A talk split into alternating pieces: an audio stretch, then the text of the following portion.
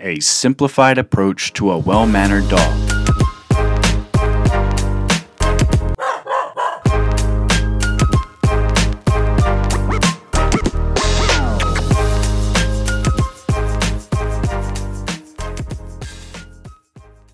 Charlie, come. Charlie, come. Charlie, come. Oh, Charlie, come. Charlie, get over here. We've all been there. Hi, this is Leah. We're going to talk about the recall. That means the come command.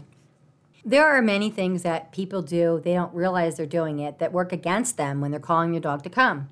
So I'm just going to outline a few of them. And if you're doing any of these things with your dog, you might just want to stop doing them because they're working against you. They're not working in your favor. The first thing I have to say about the recall command is you must be happy. You have to be happy no matter what. There's no if or but or how come or maybe. No, always have to be happy no matter what. When you call your dog to come, you're going to be, Henry, come, Henry, Henry, come. Clap your hands. Be really, really excited when you want your dog to come to you. The other commands, you don't have to talk to your dog that way, but if you want your dog to come to you, you better be happy or they're not going to be interested in coming to you. Think about it like when, you know, how parents call their kids and they use their first name and their middle name and and the kids are like, oh no, I did something I wasn't supposed to do. If you say Henry, your dog is going to be like, yeah, I don't think so. So make sure you're, you're happy when you call your dog to come.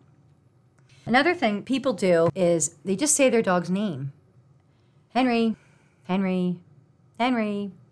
You know what? That doesn't mean anything. You're just saying my name.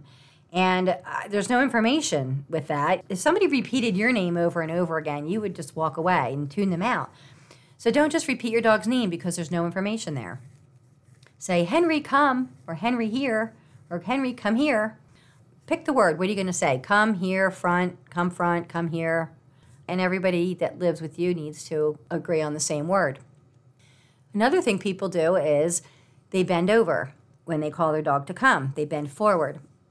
That body language doesn't mean come to me. That body language actually means go away. And then if you put your arms out and you reach even further, that means please really go away. Don't come anywhere near me. So don't bend over when you call your dog to come. And that's very natural for people to do. And they think that it means an inviting body language, but it's not an inviting body language. It's considered offensive to dogs. They're not crazy about that. Lean back and clap your hands, or the best thing to do if you're physically able to is to squat down just squat down. As soon as you get down to their level, you'll notice that bodies are wagging when they come over to you. That is definitely more inviting.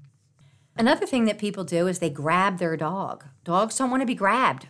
Do you ever see a dog that comes within like five feet of you and then stops and won't come any closer? Well, that's because they know how long your arm is and they know that they're going to be grabbed, so they don't come any closer.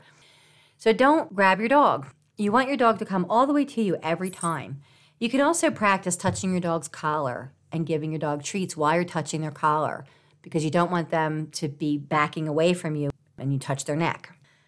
Another thing that people do that doesn't work in their favor is they lie to their dog and they say they're going to get something that they don't get, like a ride in the car.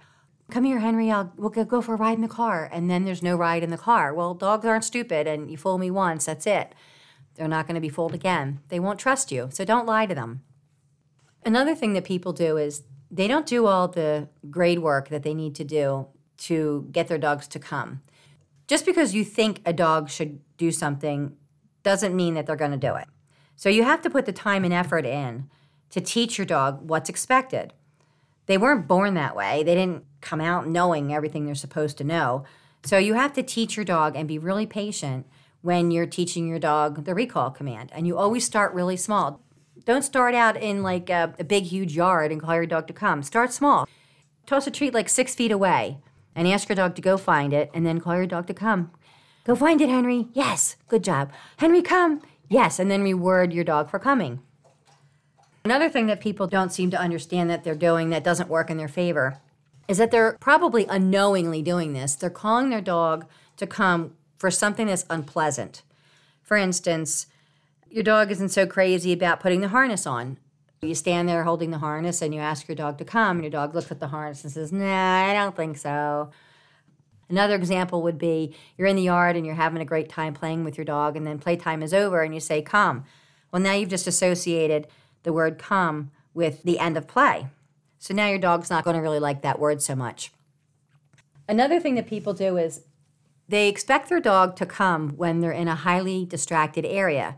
A lot of times, dogs are playing with other dogs and they call their dog to come and they expect their dog to just stop playing and come right over to them. That's not easy to do. Or your dog is chasing a squirrel and you're yelling, Henry, come, Henry, come. Well, your dog is chasing a squirrel. The chances of your dog coming to you are slim. So, putting a dog in a situation where they have a high failure rate because they're so distracted, you might as well just go over and get them. That would be a lot easier and less frustrating. If you want your dog to come, practice calling them to come when there are no distractions and then gradually build distractions a little bit at a time. Then, when they're in a highly distracted area, the chances of them coming when called are much better. When dogs run away from the owners and they come back, the owners usually give them a hard time for running away. The dog's not going to want to come back to you because the last time it wasn't such a great experience. That's why it's so important for you always to be happy when you call your dog to come, even if you're not. So your dog's running the neighborhood and your dog finally comes back to you. You need to be happy because you want your dog to know that coming to you is always the best option. When you repeat yourself over and over again and your dog doesn't respond, you're actually teaching your dog not to respond and to ignore your commands. Well, one thing that does work in your favor is a dog's natural chase drive. When your dog is running the neighborhood or you want to work on the recall command, get your dog to chase you and then turn around and be happy when your dog greets you. Yay! If you're doing any of these things that I just talked about, they're not working in your favor, so stop doing them and always be happy when you call your dog to come. Make sure your dog knows that coming to you is always a great option. Whenever your dog shows up to check in with you, if you're just sitting on the couch, hi, how are you? I'm so happy to see you. Let your dog know that you're always happy to see them. Find us on Facebook and Instagram and let us know that you're listening. If you could give us a five star review, we'd really appreciate it.